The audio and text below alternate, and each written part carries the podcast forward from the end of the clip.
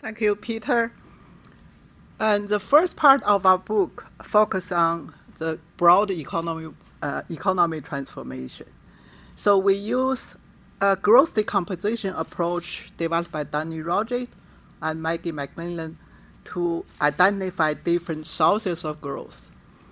In this figure, the economy-wide labor productivity growth is the sum of growth within different sectors plus structure change. We find also we, we define into two subperiods. We find that structure change, that is the movement of labor from low productivity traditional agriculture to high productivity modern non-agriculture sectors is not that important as a driver of growth, particularly in the recent period. Lack of industrialization, like Peter said, is a reason. Productivity has grown a little bit in manufacture. However, it hasn't played an important role in total growth. You can see, particularly in the recent years. Furthermore, manufacture share of total employment has fallen. This actually negatively contributes to structure change and also cancel out the positive contribution from within manufacturing growth. Secondly, workers have mainly moved out of agriculture to less productive non-agriculture sector. This explains why the role of structure change-led growth become much smaller in the recent periods. What is the implication of such urbanization without industrialization to rural economy? economy? Let's have a look of distribution of rural households by family members' primary jobs. Agriculture only are households, no single family member's primary job is outside agriculture.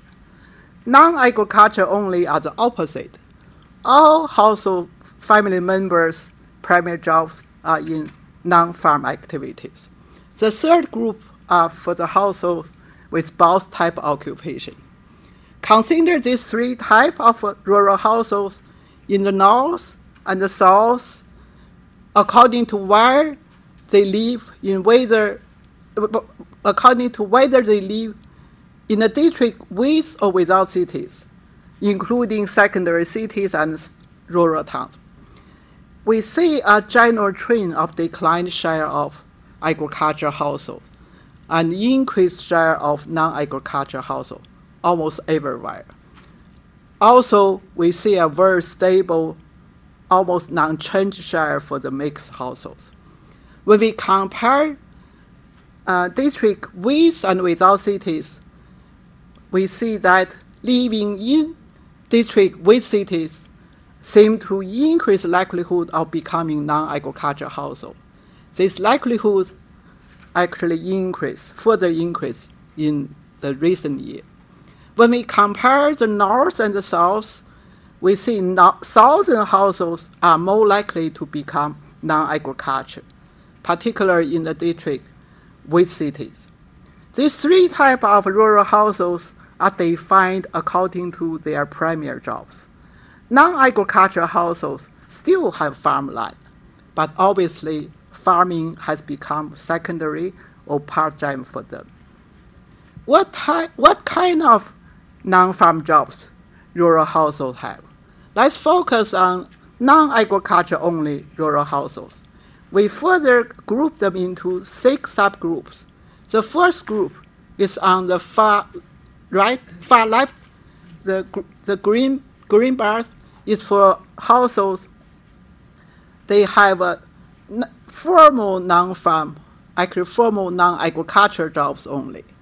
Then there are four groups of households only with informal, with different type of informal jobs, informal act activities. The last group is for households with both formal and informal. So we see from the figure it's clearly more than 75% of non-agricultural households have at least one family member engaged in actually informal economic activities. Moreover, over time, the share of households only engaging in formal trade increase, share for informal manufacture fall. That is, rural non-farm jobs have become more concentrated in low productivity informal trade and other services. Urbanization and higher rural wages seem to encourage the uptake of technology, labor-saving technology in farming, such as mechanizations and increased use of herbicide. This can partially explain the significant increase in labor productivity, as we can see in the graph. However, the induced innovation hypothesis predicts that urbanization should lead to more intensive farming practice. We find only limited support to this hypothesis. For example, in fertilizer use, this is mainly in the north, regardless the level of uh, urbanization. This may explain why land productivity increased modestly when agriculture labor productivity has increased significantly. I now turn to Shashi for more uh, talk about agriculture transformation.